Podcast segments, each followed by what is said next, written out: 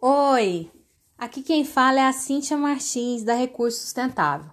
Hoje eu quero te convidar para bater um papo sobre a OSAS 18001 e a nova norma ISO 45001 de gestão de saúde e segurança ocupacional.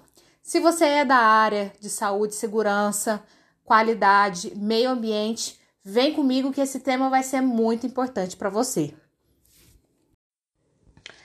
Então, Pessoal, quem é da área de saúde e segurança ocupacional deve ter observado que a norma OSAS 18001 vai deixar de existir. Isso mesmo.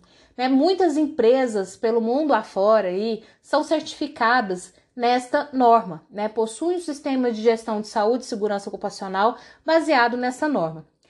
No entanto, a norma OSAS não é da, é, não, é uma, não é uma norma que foi organizada e editada pela ISO, e sim pela BSI, que é um organismo é, britânico, né? Um organismo inglês. Então, é, qual que é a principal problemática relacionada a isso? É que as, a, por não ser uma norma que foi discutida internacionalmente, em muitos locais elas não, ela não tem uma norma de, com a força de ser certificável, né? Mas sim elas recebem apenas uma acreditação. Além de tudo, havia necessidade então de elevar, né, essa discussão da saúde e segurança ocupacional para dentro da ISO, né? Para que ela pudesse, essa, essa disciplina, essa matéria pudesse ser efetivamente integrada com outros temas que já são trabalhados nas normas de sistemas de gestão ISO, como a gestão da qualidade com a ISO 9000, né, com a série de normas ISO 9000, e a gestão ambiental com a série de normas ISO 14000. Né? Então a gente tem a ISO 14001, que é de, é, são as diretrizes para o sistema de gestão de saúde, de gestão ambiental, e a, a norma ISO 9001, né? ambas na versão 2015 aí, que tem, contém então os critérios para certificação de um sistema de gestão da qualidade. Bom, então, pensando nesse contexto, na necessidade de ter uma norma né, que fosse representativa, que fosse discutida dentro da ISO, então, há mais de 20 anos, né, começou-se então essa discussão da ISO 14001 e finalmente em é, 2018 foi publicada então é, a norma ISO 45001 em março de 2018. E aí as, as organizações, né, as empresas, elas teriam um prazo de três anos para então cumprir a sua migração para a nova norma, né? Porque a, a OSAS 18001 deixaria então de ser de receber ou a certificação ou acreditação de acordo com os órgãos regulamentadores aí de certificação em cada país. Bom, é, ocorre que em virtude né, da pandemia esse prazo foi estendido então até o mês, até o segundo semestre de 2021. E as empresas agora estão, vamos dizer assim, no último 45 minutos do segundo tempo para poder fazer então a migração, ou melhor ainda, é a palavra que a gente gosta de usar aqui na Recurso Sustentável, fazer o upgrade dessa norma para nova versão, tá? Daqui é a 45001, a ISO 45001. Qual que é o grande diferencial, né, da gente tratar dentro da ISO 45001 na versão 2018? O que que isso traz de benefícios para a empresa? Né, que a maioria das organizações que possuem sistemas de gestão, elas já possuem, então, pelo menos ou gestão da qualidade ou gestão ambiental.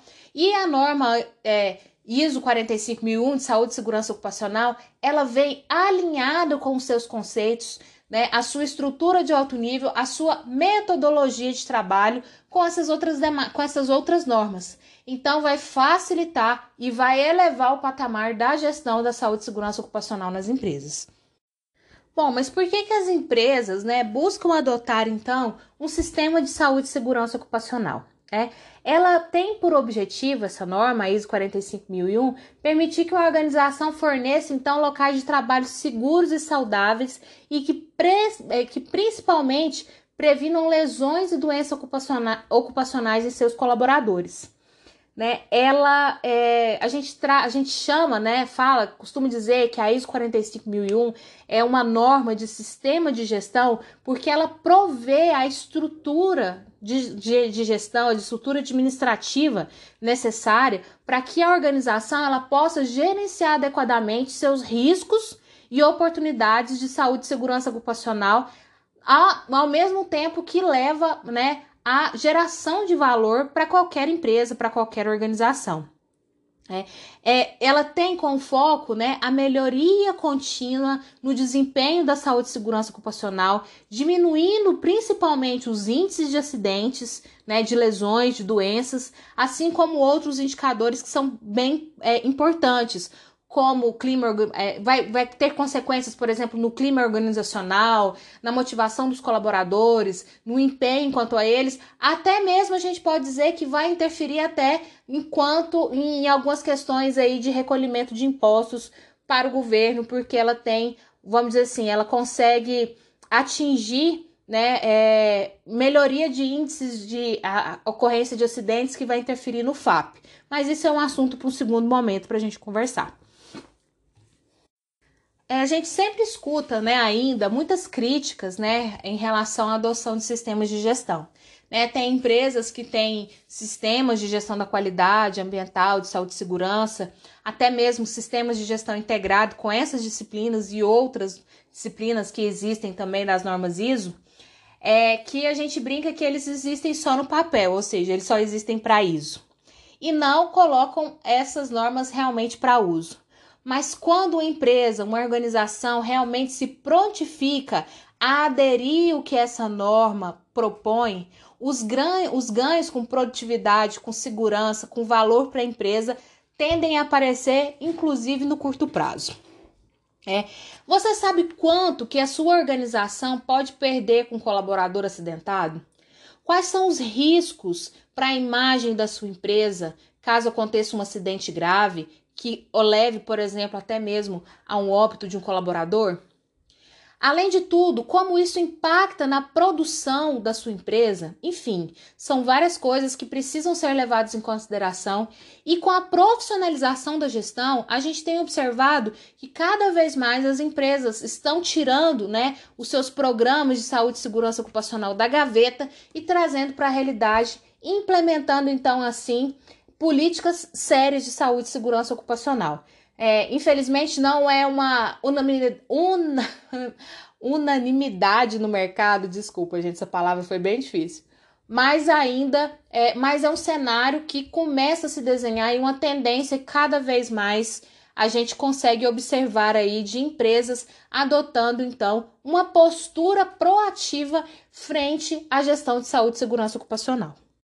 E quais são as principais diferenças, então, aí da ISO 45001 em relação à OSA 18001? Por que, que a gente, inclusive, fala que essa norma vem trazer um upgrade, assim, uma melhoria né, em relação ao que a gente tratava da gestão lá dentro da, da OSAS para vir agora para a ISO 45001. A primeira delas que a gente pode citar é a estrutura da norma, né? A ISO 45001, ela é baseada então na estrutura de alto nível das outras normas ISO. Ou seja, ela tem a mesma estrutura da ISO 9001 e da 14001 né? E elas, é, essa estrutura vai facilitar que as empresas que já possuem esses sistemas de gestão implantado possam absorver mais essa disciplina de uma maneira mais suave, pois existem requisitos em comum, tarefas que vão ser feitas dentro do mesmo contexto. Por exemplo, é, lá na ISO 14001 se pede gerenciamento dos requisitos legais, né? A mesma metodologia utilizada para gerenciamento de requisitos legais ambientais pode ser utilizada para saúde e segurança ocupacional.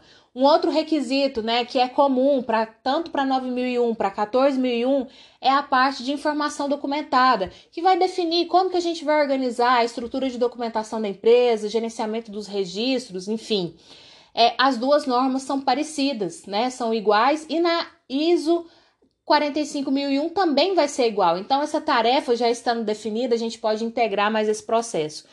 E assim temos vários outros exemplos, como análise crítica pela autodireção, auditorias internas, tratamento de não conformidades, melhoria. Então, são vários requisitos aí que as empresas já possuem processos implementados, então fica muito mais fácil.